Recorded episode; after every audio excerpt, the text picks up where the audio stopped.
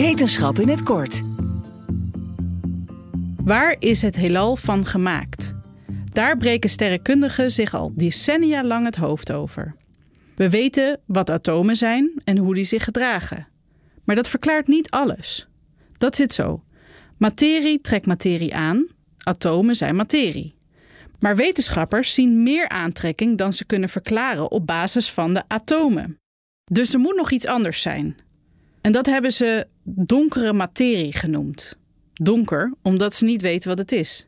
En ze kunnen het ook niet zien. Maar nu is het ook nog eens zo dat er een soort uitdijende kracht is, die die samenklontering van atomen en donkere materie tegengaat. Dat hebben ze donkere energie genoemd. Henk Hoekstra is hoogleraar observationele kosmologie.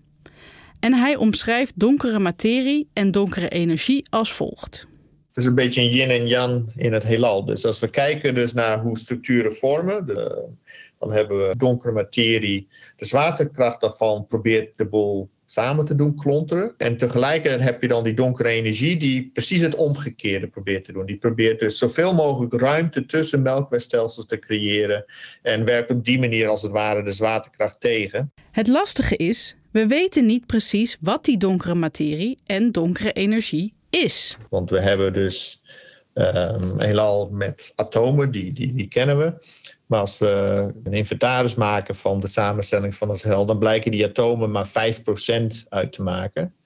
Ongeveer 25% is donkere materie en 70% is donkere energie. Dus uh, het is een beetje een, een wonderlijke situatie dat die, die 5% atomen die we kennen, um, ja, eigenlijk maar een miniem deel zijn van de totale uh, ingrediëntenmix van het heelal. Voor het begin van de puzzel is ruimtetelescoop Euclid de ruimte ingestuurd.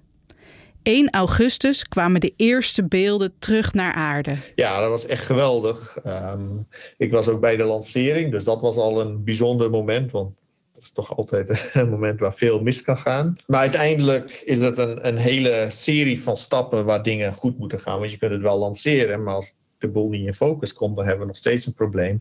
Ja, en dus het was echt geweldig om te zien dat we de scherpte halen die we, die we verwachten. Maar uiteindelijk is het maar een onderdeel van één van de foto's en we gaan er nog een miljoen meer maken. Dus het is echt het, het begin van iets wat, wat echt enorm is en, en lastig te voorstellen. Nog heel even wachten dus. In 2026 verwachten ze de eerste resultaten waar ze echt mee aan het rekenen kunnen slaan. En misschien lossen ze dan eindelijk het mysterie op. Waar is het heelal van gemaakt? Wil je elke dag een wetenschapsnieuwtje? Abonneer je dan op Wetenschap vandaag. Luister Wetenschap vandaag terug in al je favoriete podcast-apps. Ook Hugo Reitsma vind je in de BNR-app. Superhandig die BNR-app. Je kunt alle programma's live luisteren, breaking nieuwsmeldingen. Je blijft op de hoogte van het laatste zakelijke nieuws. En je vindt er alle BNR-podcasts, waaronder natuurlijk de belangrijkste, Boeken zijn in de wijk. Download nu de gratis BNR-app en blijf scherp.